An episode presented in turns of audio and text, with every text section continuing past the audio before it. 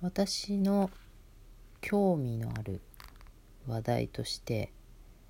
えー、発達障害とか知的障害とか、えー、そういったところに、えー、興味があります。でこれはまあ自分の子育てから始まったところではありますが、うんとまあ、障害という名がつかない、えー、まあ、グレーゾーンとか境界域とかそういうその微妙なところにいる人たちというところに、まあ、一番興味がある息子が相談からなんですけど、うんとえーと、障害というふうに診断される人とそのされないそのギリギリ診断できないギリギリ診断できないけれども、まあ、いわゆる定型発達の、えー、域には行ってないという、えー、そういう人たちももちろんいますよね。あのまあ、知能指数とかでえー、数字で見る場合にはそういうところで判断するものなんだけれども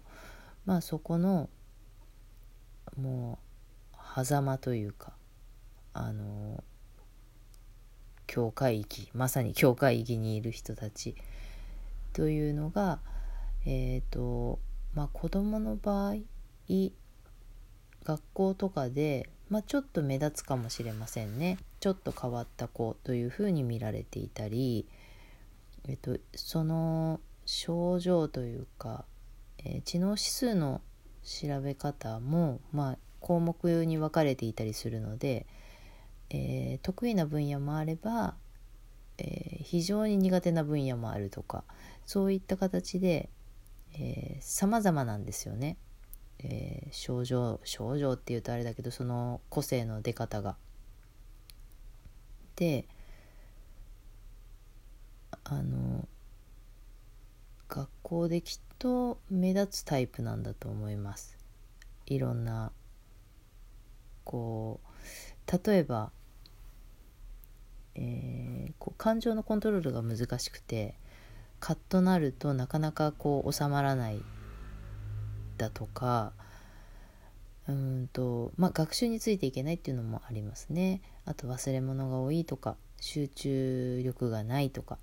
えー、じっとしていられないとかまあいろいろな様子が見られる。で、えー、教室の中でやっぱりちょっと目立つみたいなところのお子さんが、うん、その中で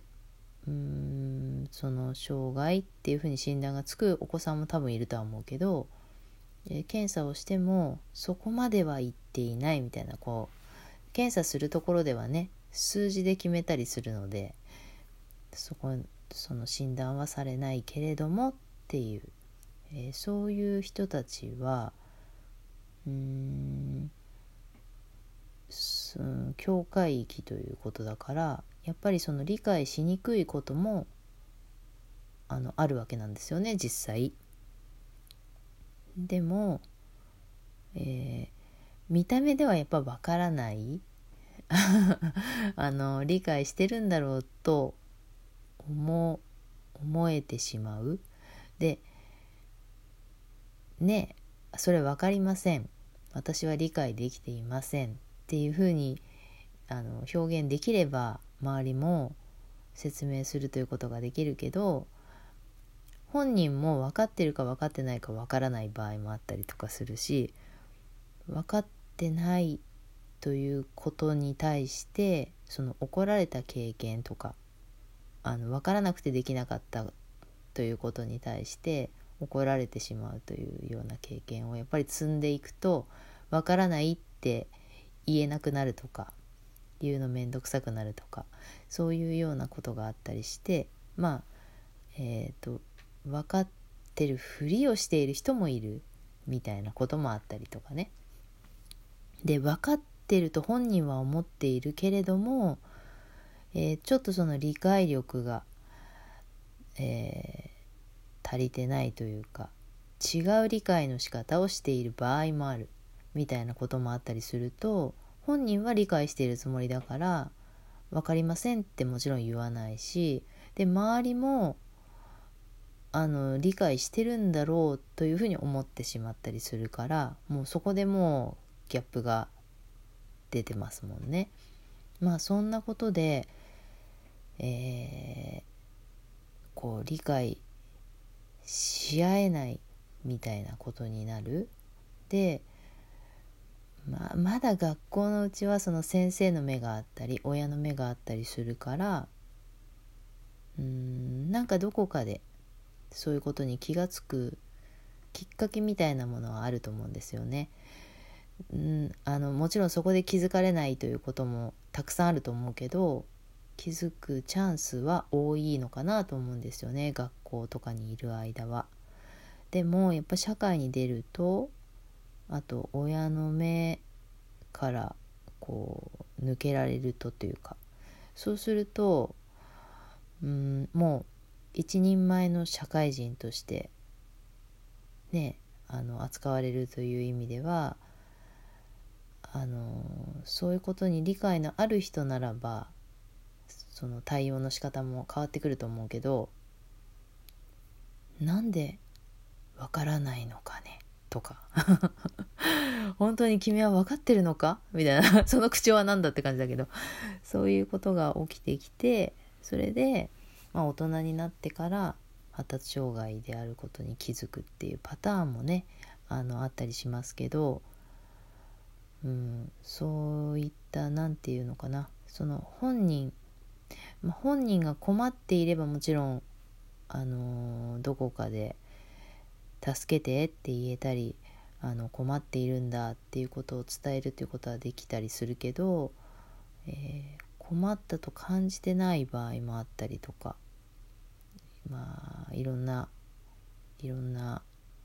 状況がありますよね。うん、なんかそういうものが、えーと、子育ての場合にはそのお母さんがすごいキーマンになるなと思ってます。子供のそのうん困り感えっ、ー、と言えない言えないけど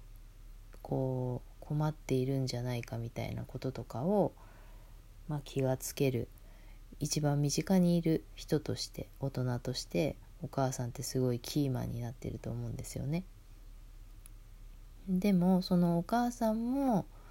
実はこう境界域の人だったりということもあったりしてそうなるとこうお母さん自身も困り感を抱えながら子育てをしてきているという方もいらっしゃったりとかしてそうそういうこうなんか困ってるんだけどこう誰にこれを話したらいいのか？で話したところで理解してもらえるのかとか助けてもらえるのかとかあのそういう方って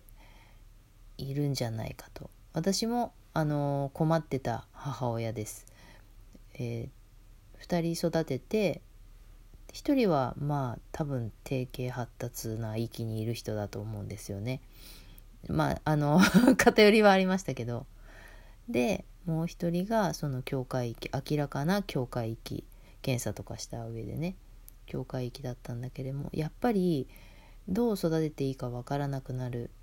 であの接し方ももちろんわからないしそのまあえっ、ー、とテストを受けてみたらああそうだったのかっていうことで私は安心したタイプだけどその検査するまでは何なの？なんで？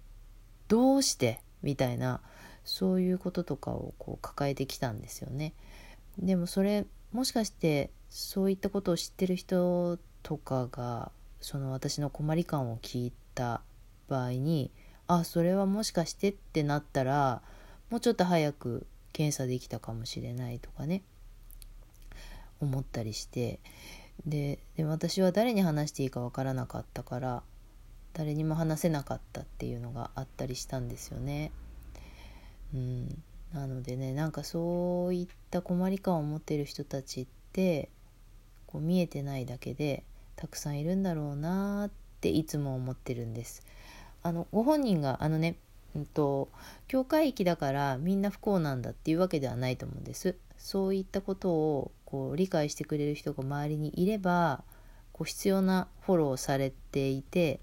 えー、生きにくいと感じてない方もいらっしゃると思うからそれはそれでいいと思うんですよね。だけど、えー、フォローが受け入れてないそして困り感を抱えている生きづらいと感じているみたいな方も、えー、気づかれない、えー、誰に訴えていいかわからない誰かに助けてって言えないっていう思いでいる方もたくさんいるんじゃないかなって思ったりしているです。まあそんなそんな思いがあって私 YouTube のコミーの子育て談話室っていうチャンネルでライブをしてたりするんですけどちょっとその宣伝ですね今日は今日話したみたいなことを、えー、心当たりがあるなみたいな方。あの私が解決して差し上げましょうというチャンネルではなくてまああのそういったお話とか、えー、ちょっとこうポロって愚痴れる愚痴れるというか悩みを言えるみたいな場所になったらいいなという感じでやっているライブ配信だったりしますのでもしこれを聞いている方であのあ私ちょっと聞いてもらいたいみたいな方がいらっしゃったら、えー、コミーの子育て談話室というふうに検索していただくとチャンネルが出てくると思いますのでよかったらあのチャンネル登録してみてください。よろしくお願いします。